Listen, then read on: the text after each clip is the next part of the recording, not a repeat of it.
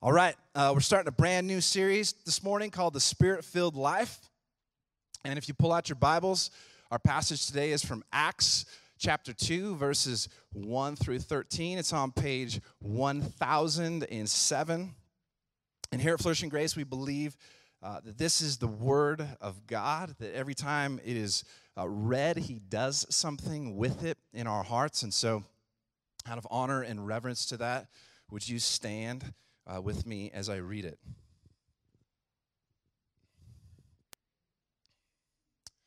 When the day of Pentecost arrived, they were all together in one place, and suddenly there came from heaven a sound like a mighty rushing wind, and it filled the entire house where they were sitting, and divided tongues as, as of fire appeared to them and rested on each one of them. And they were all filled with the Holy Spirit and began to speak in other tongues as the Spirit gave them utterance.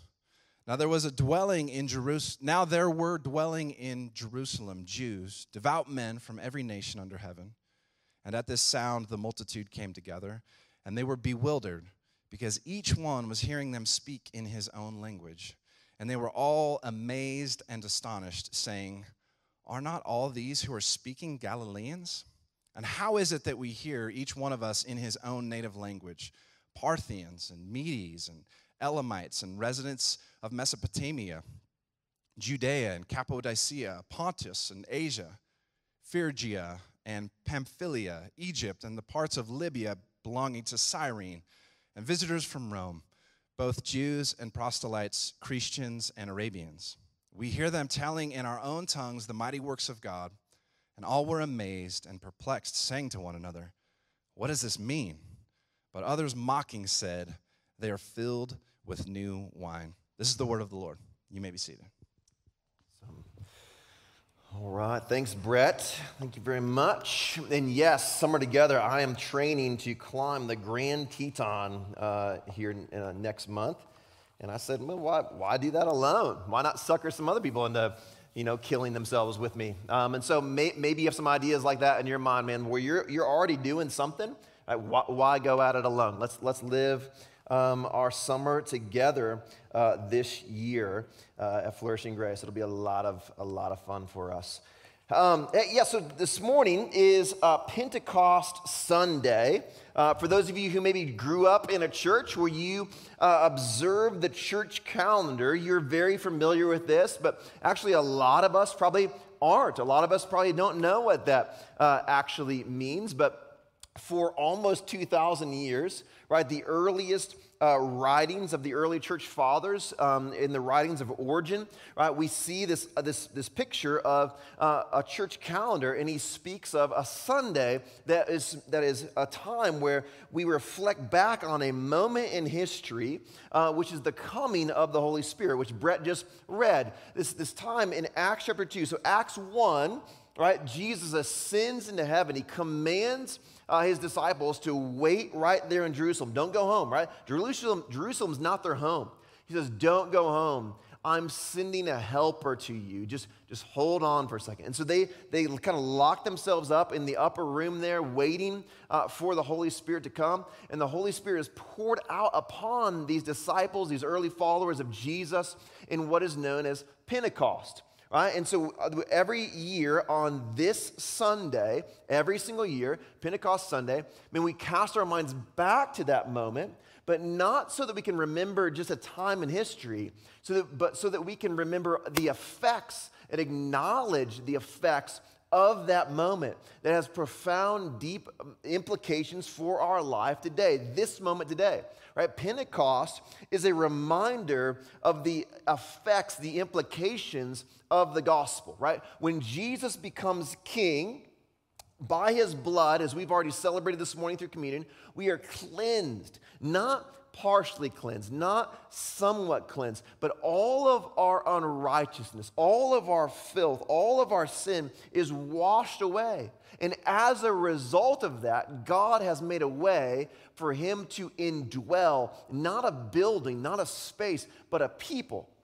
And so the Spirit has taken up residence in every single follower of Jesus. He lives within us.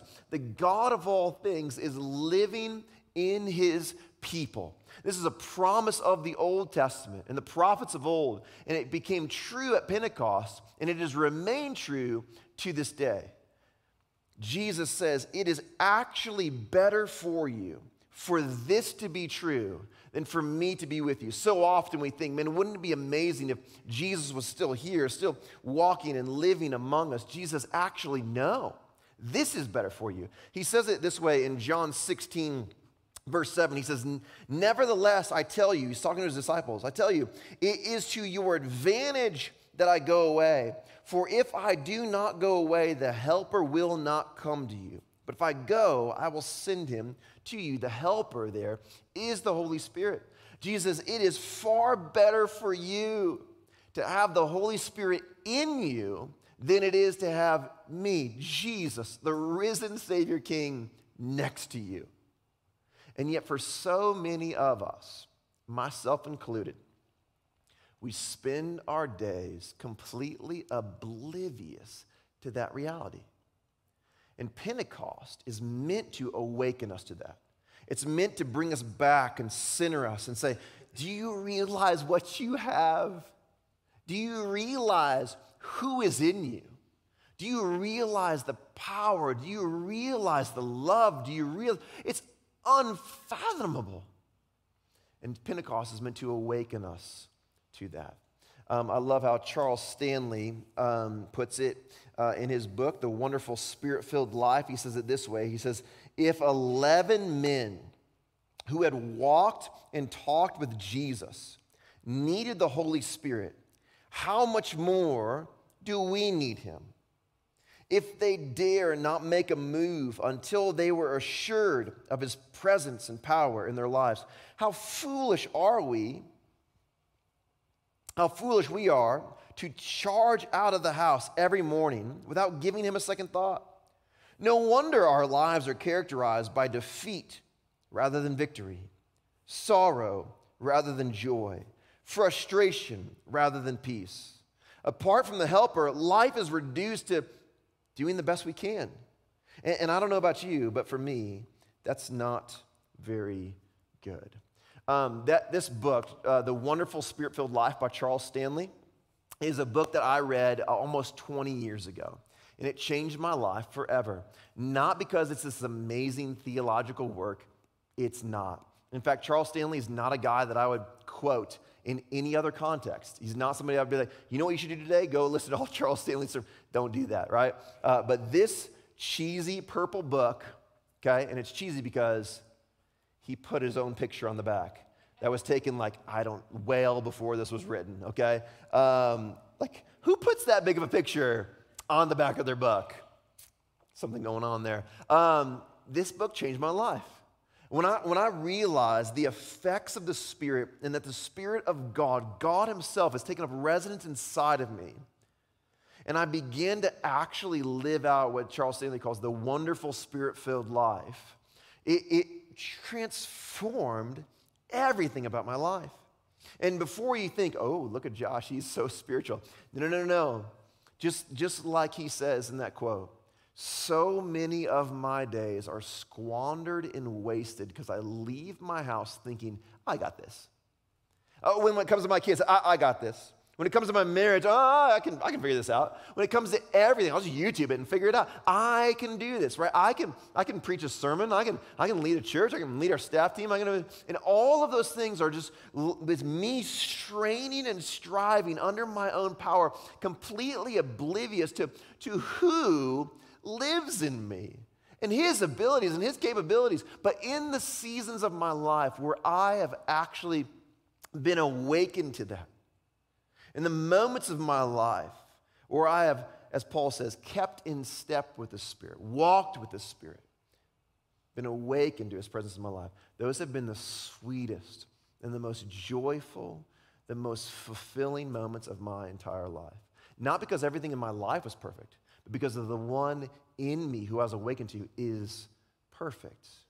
and he is helping me in such great ways. And so my challenge to you as we kind of begin this series, this Pentecost Sunday, that maybe twenty twenty-two Pentecost is kind of the moment where you might give yourself to this, where you might actually be awakened to the reality of the Spirit that lives in you if you're a follower of Jesus. If you're not a follower of Jesus, maybe it's, maybe it's a season that you actually give your life to Jesus and the Spirit comes to live inside of you. That maybe as we embark on this summer together for the next ninety days, you would, you would say, man, I want to experience and live a Spirit-filled life. That's the goal over the next few weeks here at Flourishing Grace, is that we would become a people who understand what it means to live a Spirit-filled life, and that we'd be equipped to do that. Um, this morning... This morning, we're going to get into some kind of a high-level overview stuff. We're going to get super practical over the next few weeks.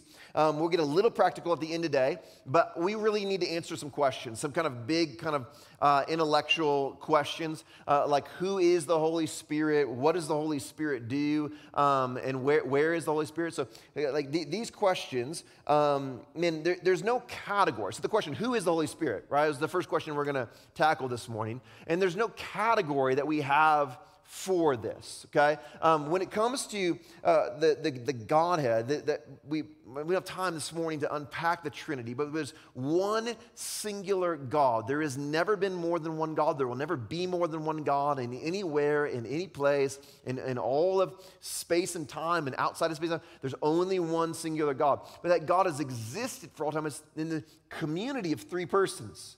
One God and three distinct persons. This is the this is the theology, the doctrine of the Trinity. And the third person in that Trinity is the Spirit. And we have a category for the other two. Like you and I, we have a category for Father, right? Your, your category for Father might be jacked up. I don't know what your dad was like or what you're like as a dad, right? It might be totally jacked up, but you still have a category for Father. So when we talk about the Father, we're kind of like, oh, okay, well, yeah, all right, I, kind of got that, right? We talk about the Son. We have a category for Son. We know what a son is. We know what it means to be a son or have a son, or we, we have a concept that we can kind of fit that in. We're like, oh, okay, got it. But when we talk about the Spirit, we're like, uh, uh, right? We don't have a category. Like it doesn't, it doesn't exist. It's not, it's not a regular thing that we engage in uh, as a people. And so we need to do some work this morning to unpack that. And what I realized, before we get into this, what I realized is this. No matter how good a job I do, and I promise it won't be good, um, no matter how good we do, we're not going to answer all your questions. And so what I want to do as we get into this is every single week in this series, uh, I want to give you guys an opportunity to ask questions, right? As we're talking through this, you have questions. We want you to understand what it means to live a Spirit-filled life. We want you to understand who the Holy Spirit is, right? Every follower of Jesus should know that. And so as I'm talking, if you have a question, you can actually text in your question. You just pull out your phone and text. You got to put in the body of the text, ask F G C, all one word. So A S K F G C, right? In the body of your text, you're going to text that to uh, nine seven thousand, ninety-seven thousand. Okay, and you just put your question. So ask F G C plus your question, whatever question you have, and you text that into nine seven thousand. Uh, we'll get that, and then every week we will answer those questions. So ne next Sunday we'll answer whatever questions you may have. Does that make sense? We get this. We, we, we, we know technology. Just put in ask F G C, all one word. Uh, you'll know it works because you'll get a response back from us. If you don't get a response back, you did it wrong, try it again. Okay, cool? All right. All right, here's what we want to do. Who is the Holy Spirit? Right? As I said, we don't have a category for this. And so we have to kind of get um, what happens when we don't have a category is that we is that we, we we kind of get off track and we kind of make up our own category. We try to find something in our world that we can kind of like tap into and say, well, this is what it must be like. And so we go off the rails here a little bit. And so a lot of times when we, people talk about the Holy Spirit, in their mind what they have is like this like Star Wars-like force, this like energy that's like all around, and right, this uh, invisible uh, I energy that is just powerful and doing things, but like uh, it's it's it's in everything, and it's something that we don't have any control over. Um, this metaphysical, invisible force, right? Um, this energy. And, and if we can just like tap into that somehow, right? But when we read the Bible, that's just not at all what we see. We do not see the Spirit as this impersonal energy force. Like that's not a, that's not, that's not a biblical idea. But for many of you, maybe some of you, uh, you grew up like Jehovah's Witness, or, or you have some good friends or family members that are Jehovah's Witness. That this would actually be um, the kind of the, the doctrine, is spirit, I don't mean to offend anybody, but like kind of generally speaking, right? Jehovah's Witnesses kind of hold this idea of the Holy Spirit being kind of this invisible, metaphysical force that's just kind of everywhere, right? Um, but it has, it has no personality, right? It has no thoughts or feelings. It's just a, an energy, okay?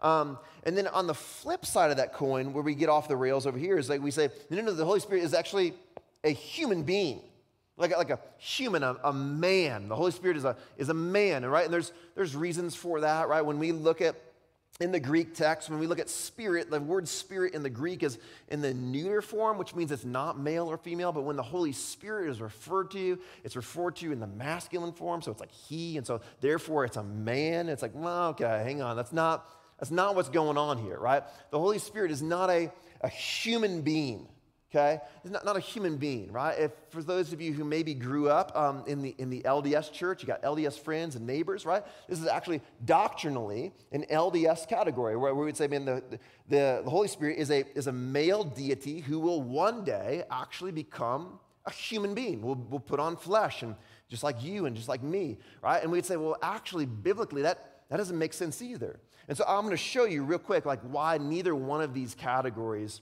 actually work for the Holy Spirit, okay? And I told you, we, we're going to get, we're going to get theological, we're going to get all intellectual this morning. It's deep. I know it's weighty because we don't have a category for this. But the reality is, is that when we look at the Bible, we see a spirit who has a will, who has knowledge, who speaks, who has personhood. Now, that doesn't mean he's a person, right? When theologians talk about the person of the Holy Spirit, they don't, they don't mean human. They mean that he has personality. He has, um, he, he is very much, he has emotions and feelings and experiences things. It's not some energy floating out in space, okay? No, not, not it. But at the same time, it's definitely not a human being, right? We see the Spirit descending like a dove on Jesus. Not human-like, right? We see the Spirit fluttering and hovering over the waters at creation, not human-like. We see the Spirit indwelling every single follower of Jesus. There is, I don't know about you, but I don't know any humans who like dwell inside of other humans. That's like creepy sci-fi Martian stuff, okay? That's not how it works, okay? Um, so we, what we see is this. Who is the Holy Spirit? The Holy Spirit is in every way, in every shape, in every form, God. He's not God pint size or God Junior. He is fully God. He is God the Father, God the Son, God the Holy Spirit, all one entity, all equal. The Holy Spirit's not down here wishing he could get up here. He is in every way the same, the same essence, the same oneness with the Father and the Son.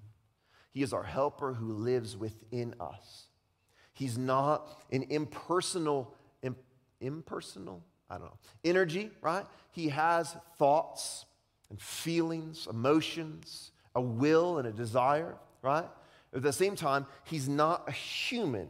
He, he, has no, he has no body because he dwells in every single follower of Jesus. This is who the Holy Spirit is. The Holy Spirit is God, our helper. What does the Holy Spirit do? That's the second thing I want us to talk about. Okay, so that's who he is. What does the Holy Spirit do? The Holy Spirit is God, our helper. He's sent by Jesus to advance the kingdom by leading people to Jesus, the building up of the church through supernatural gifts, and enrich our lives through supernatural fruit. So, advancing the kingdom, building the church, and enriching our lives. Quickly, I want to just kind of give you kind of a fire hose. I told you, a fair warning, like we're getting super intellectual this morning. There's just a lot of information that you're going to have to digest really quick. I'm going to give you just like a bunch of, of texts and show you what the Holy Spirit does, right? And he's constantly doing all of these things, but I think it's helpful to think of these things kind of in these categories of building the church, advancing the kingdom, and enriching our lives, right? Whenever we see the Holy Spirit helping and working, he's doing those things. In John fourteen twenty-six, we see the Spirit teaching us and reminding us. John fourteen twenty-six reads this way: "The Helper, the Holy Spirit, whom the Father will send in my name, he will teach you all things and bring to your remembrance all things I have said." Not some impersonal energy, no, a helper, a teacher who's teaching us and reminding us of the way of Jesus, enriching our lives, advancing the kingdom, building the church by teaching us and reminding us. The Spirit speaks in Acts eight twenty-nine. You got Philip and the Ethiopian eunuch. The Spirit says to Philip, "Go over and join this chariot," right? He is, he is building the church by leading the Ethiopian eunuch to Jesus through Philip by speaking to Philip. So again, not an energy, but an actual person, a person who speaks. The Spirit makes decisions. We see this in Acts eighteen twenty-eight. It says this, it says, "It has seemed good to the Holy Spirit and to us to lay on you no greater burden than these requirements," right? The Holy Spirit weighs things and ways and makes decisions uh, based on what is wise and what is right, and it's always perfect. The Holy Spirit can be grieved, Ephesians four thirty. "Do not grieve the Holy Spirit of God, by whom you are sealed for the day of redemption," right? He can be saddened and sorrowed by our sin, by our rejection of him, by our uh, suppression of him. He can be sad. He can actually be outraged, Hebrews ten twenty-nine. "How much worse punishment do you think will be deserved by the one who is outraged the Spirit of grace?" And when we reject the Holy Spirit in our life, when we reject the grace of Christ in our life, right, he is outraged by that, outraged by it. The Spirit um, helps us and intercedes for us and has a mind. Romans eight twenty-six through twenty-seven reads this way: "The Spirit helps us in our weakness, for we do not know what to pray for as we ought, but the Spirit himself intercedes for us with groans too deep for words. And he who searches hearts knows what is the mind of the Spirit, because the, the Spirit intercedes for the saints according to the will of God," right? So he is interceding for us, enriching our lives. He is advancing the kingdom. He is building the church. This is what the Spirit is constantly, always, actively doing. That's who he is.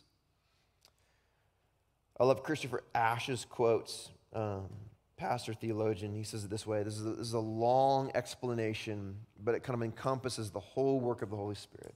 He says this: "Promised in the prophets for those in the new covenant, the Holy Spirit has been poured out upon the church by Jesus Christ through the power of his resurrection.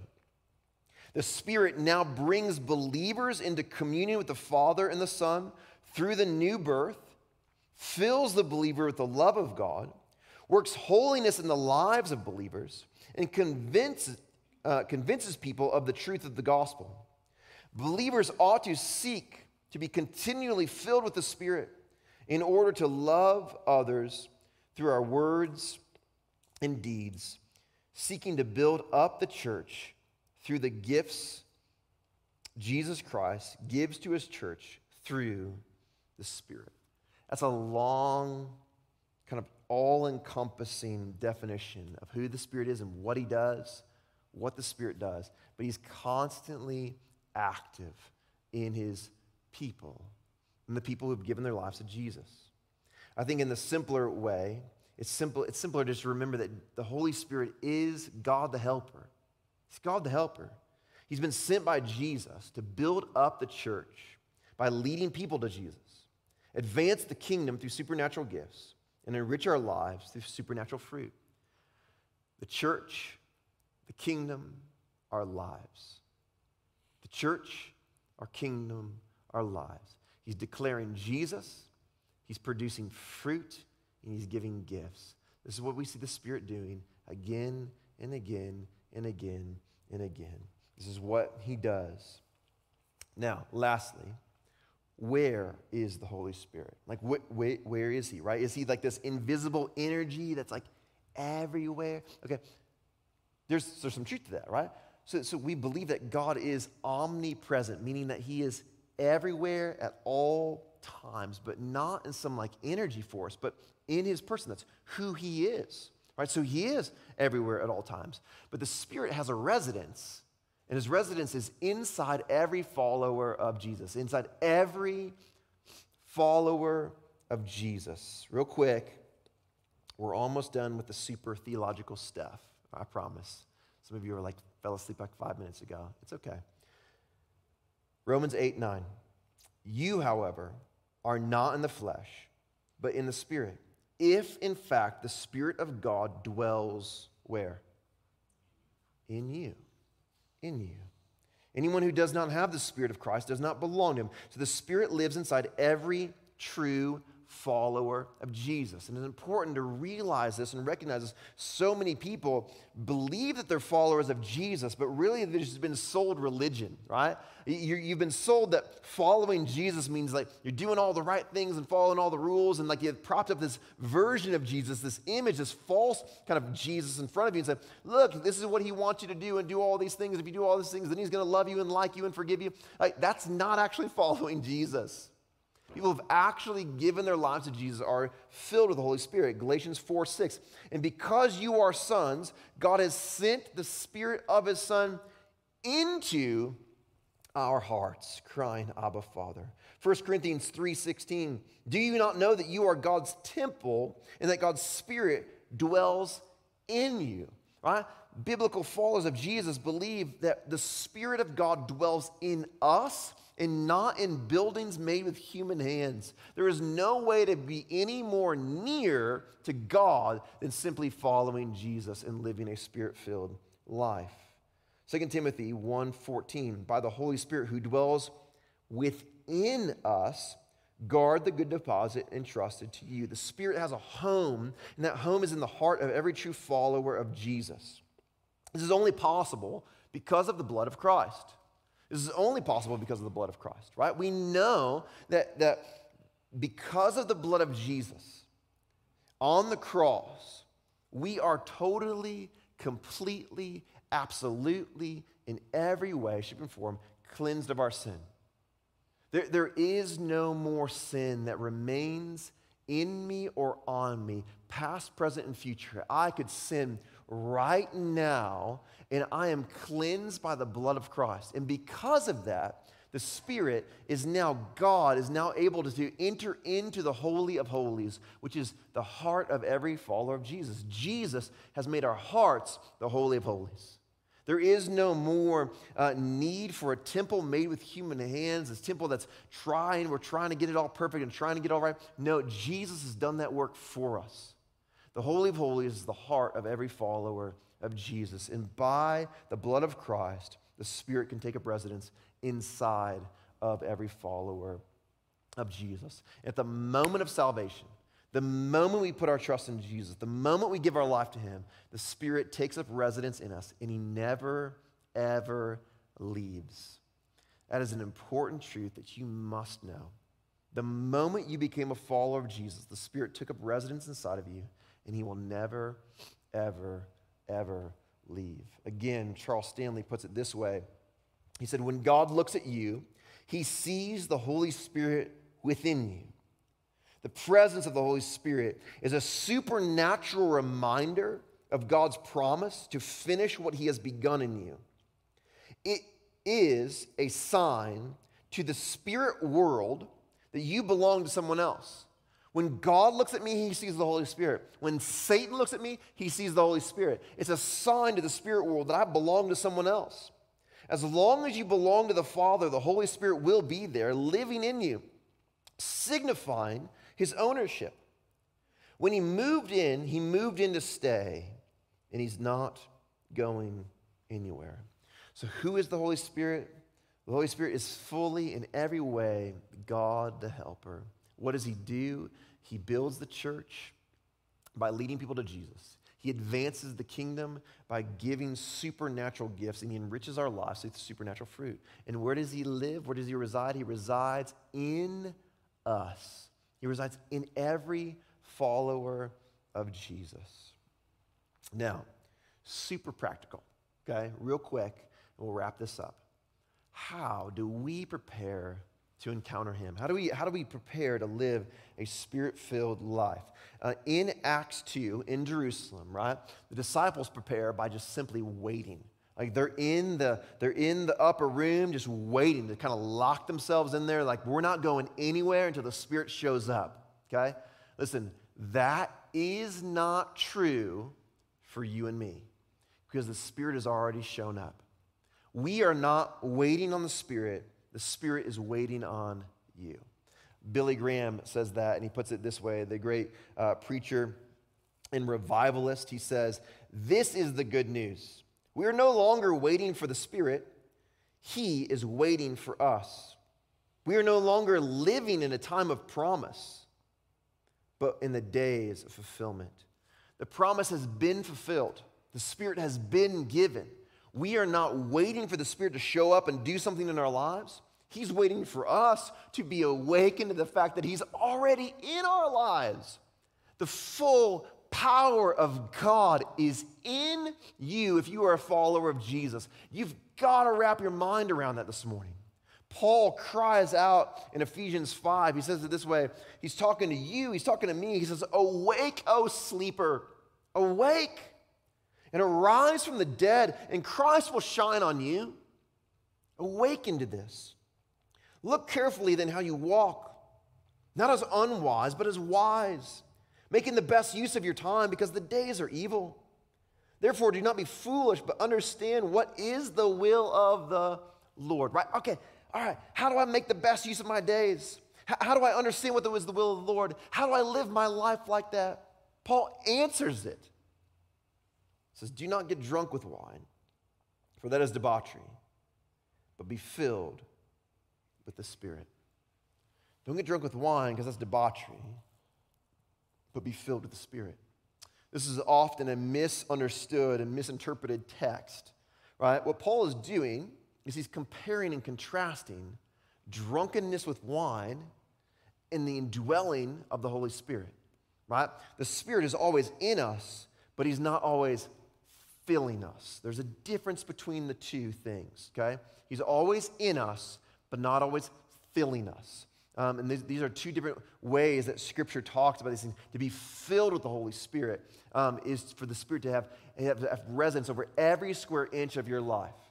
Paul is saying, man, when you, he's comparing drunkenness, right? And we, we understand this. We, we know this. When, when you have a little bit to drink, just like a little bit, like you have like half of a Michelob Ultra, um, like there is no, there's no effect on your life. Now, some of you are like, grew up in Utah, you have no idea what I'm talking about. It's okay.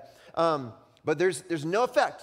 You feel nothing because you just drank water, right? There's nothing there. Um, and so there's no effect on your life. You are completely in control of all things. There's, you feel nothing different. You see nothing different. You experience nothing different. Like there's, there's no difference because you've only filled yourself with like a little bit of alcohol.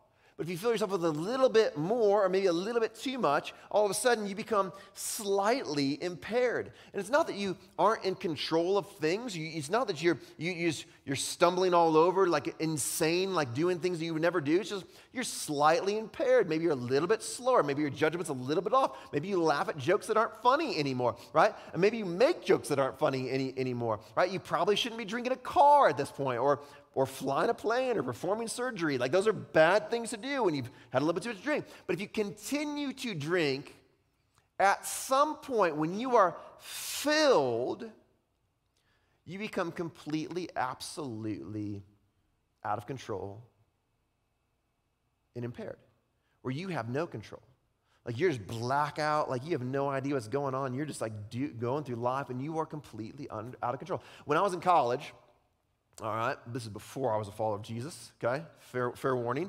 Uh, one of my roommate went out drinking, um, and, and I mean like drinking. And he came home around four in the morning, um, completely out of his mind, okay? Um, and, and I kind of like woke up when he came in because he's stumbling all over everything and knocking things over. I'm like, what is it? I kind of fall back asleep. And then I wake up like a few minutes later and I hear the sound of like running water, like in our room. I hear running water. I'm like, hey, well, there's no sink in our room. There's no bathroom in our room. Like, what is going on? I, I look around, and he is over in the corner, just peeing in the corner of the room, okay? Like, complete, I'm like, what are you doing? And he just, like, turns around, and there's just pee everywhere. I'm like, what are you doing? He's like, I don't know. Like, he's completely outside of his mind because he's just given himself over. He's been filled with wine. Now, I know, listen, you're like, what is going on? Like, listen, this is what Paul's doing. He's comparing and contrasting being filled with wine and being filled with the Spirit. And if you remember in Acts two that Brett read earlier, what were the people accused of? Being drunken with wine. They're drunk with wine. They have too much wine, right? Early in the morning, they're drunk. What Paul is saying is, man, as we fill ourselves with the Spirit, as we are filled with the Spirit, as we surrender every square inch of our lives, we become less and less and less in control. Now, you can give a little bit of yourself to the Spirit, right? I went to church, and I, I read my Bible, and I, I said a prayer before dinner, right? And you feel, listen to me, you feel no real effect of the Spirit in your life. You, you were a little bit obedient. You were a little bit, you did a little bit, right? But you feel no real effect of your life. You, it's just like drinking half a Michelob Ultra. Nothing happens, okay? You can do a little bit more. You can, you can kind of give your life to, to prayer and a little bit of mindfulness and all right, be, be more intentional in your, in your relationship with Jesus, right? And you're going to experience more fulfillment of the Spirit, more filling of the Spirit in your life. And there's going to be more evidence the Spirit's working in your life. But for some of us, we say, man, I'm going to commit my life to the work of the Spirit. I'm going to completely give myself over to this. I want to be filled completely and fully. I want to surrender all that I am and all that I have to the work of the Spirit. And this is where we are no longer in control, but the Spirit is working in and through every fiber of our being and every area of our soul. Charles Stanley, again, in that book, puts it this way. He says, the Spirit-filled life is a moment-by-moment relationship characterized by dependency on the Holy Spirit and surrender is the foundation upon which that unique relationship is built and maintained. So the first thing we do when we want to prepare to live a Spirit-filled life is surrender. Step one is surrender. Moment by moment, acknowledging the words of Jesus in John fifteen that we can do nothing apart from him, right? Full, complete surrender. And the more we surrender to the Spirit, the more we experience the Spirit. And so I want to challenge you this week to just begin to surrender areas of your life to the Spirit. We've talked about this a lot at Flourishing Grace. The areas where you are the least surrendered are the areas where you are most anxious. The areas where you're the least surrendered are the areas where you're the most stressed out and angry. And so this week, when you begin to experience stress, when your kids start piping off and just your, your chest starts to get a little tight, your boss comes in and he's just on a tear and he's driving you crazy, you got an employer or a coworker that's just driving you nuts, you, you and your spouse start getting into it and you start getting stressed, your chest starts getting tight and you start right, getting a little angry, a little hot-headed, and you got all these things going on in your heart and in your mind. Right? In that moment, I want to challenge you to begin a new practice. I want to challenge you this week to focus on surrender. Just open your hands and to acknowledge, I can't do this. It's why I'm anxious. It's why I'm stressed. It's why I, I am angry. It's because I know that I'm not in control. I never was in control. But you are totally and completely in control, and you are in me. And so right now, would you fill me? Would you do a work in me that I cannot do? Would you give me wisdom to handle this situation? Would you give me peace? Would you give me love? Would you give me joy? Would you supernaturally fill me so that I would respond with, with out of your work, not out of my work? To begin the work of surrender is, is the foundation of the Spirit-filled life. And so let us be a people of open hands. Let's be a people who say, I can't do this. I need you. I need you to fill me right now in order to live this life. Second, real quick, we got to land this plane, okay? You got to get quiet. You got to get quiet. No, no one has had this spiritual awakening, fulfilling of the Holy Spirit moment while like binging Netflix. It doesn't happen. Like no, nobody's like scrolling through Instagram and TikTok and all of a sudden like the Spirit just gets a hold of their life and there's all these like, like unbelievable wisdom coming in. Not, not how it works. We need to get quiet. And I know some of you are like, Josh, it's summer and I got four kids at home. Listen, you have to figure that out. You have to. It is far more valuable to your children that you get some time, just thirty minutes a day, to be still with the Holy Spirit than you be the world's best mom. It's just far greater. It's far better. So, so let them watch the iPad for thirty minutes. I promise it won't kill them, and it will be better for them and for you if you can just get still. Maybe you got to leave for work a little bit earlier in the morning. Maybe you just got to get your butt up a little bit earlier in the morning or stay up a little bit later. But we got to find time to be still and to meditate and to dwell on the work of the Spirit in our life. And the primary way the Spirit speaks to us is through His Word, through the Word of God. So we need to be in the Word. I'm going to challenge you this summer to take up a form of Scripture reading known as lectio divina. I said earlier that um, man, Pentecost Sunday came out of the kind of third century. We see Origen and Augustine talking about this idea. In the same way, they talked about this idea of lectio divina, which just means divine prayer, divine reading, right? Lectio, reading. Uh, divina, divine, right? It's this Latin phrase for divine reading. It's, this, it's a way of reading Scripture that is not about interpreting the text and understanding all that it means. It's a way of reading Scripture with God and for intimacy with God, which I believe is actually the reason we're given Scripture, is to develop into intimacy with God. And I'm not saying that we shouldn't interpret it, we shouldn't understand it. Like, that's my job, and I love doing it. But if you want intimacy, you want to experience the Spirit in your life, you want to hear the Spirit, it comes through intentionally reading the Word. Lectio Divina has kind of these four main pieces: to read, meditate, pray, and contemplate, right? And so the way it works is really, really simple. Um, you just read a short piece of Scripture. Like, this is not like a chapter or a book. It's like, it's like a line or two. It's like a phrase. It's may, maybe a paragraph. You just read it slowly and carefully, allowing the Spirit to just awaken you to it. Ra- rather than trying to study everything on the page, I mean, what, what is the Spirit asking me? Right? Then we meditate on that. And we ask the Spirit, what would you have? What would you have me see? What would you have me learn from this? And we just think over that text and pray over that text. And the Spirit illuminates something in that text. Maybe it's one word. Maybe it's a phrase. Something jumps out at you. You should meditate on that one word, that one phrase. This is a slow process. Maybe over thirty minutes, maybe you do it one time, maybe you do it three times, but it's a slow process. We move from meditation into prayer. We begin to pray that phrase. We begin to pray, pray that word.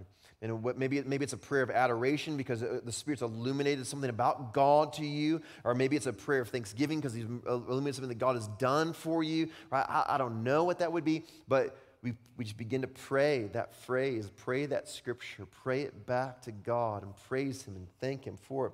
And then we move into contemplation where we just write that down. Maybe write it down, maybe think through, man, what, what is God teaching me? What is God showing me in, in me and through me? Is what does He want me to do as a response to this? And we just write it down. And then you just do it again. You just do it again. And so you set aside time. You say, I'm going to do this for thirty minutes. And you just do it again and again and again for thirty minutes. And maybe it takes you the whole thirty minutes to do those four things. Maybe you can do those four things three or four times in thirty minutes. But it's just intentional listening to the Spirit. So I want to challenge you this week and really over the summer to pursue surrender and quiet. Surrender and quiet as we are awakened to who the Holy Spirit is, what the Holy Spirit does, that all that has been given to us through the gospel of Jesus, that we be a people who live a wonderful, Spirit-filled life. Let me pray for you guys. Let's pray. Jesus, we come before you this morning. We acknowledge you have given your life. You have bled and died so that we might be filled. We confess this morning that we are people who neglect the Spirit regularly, moment by moment, day by day. We do not engage. We do not think. We don't have a category for it. It's weird for us. People have made it weird, and so we just push away and suppress and neglect. But I pray that we be people who desire to be filled with your Spirit. That we be people who desire to hear from your Spirit.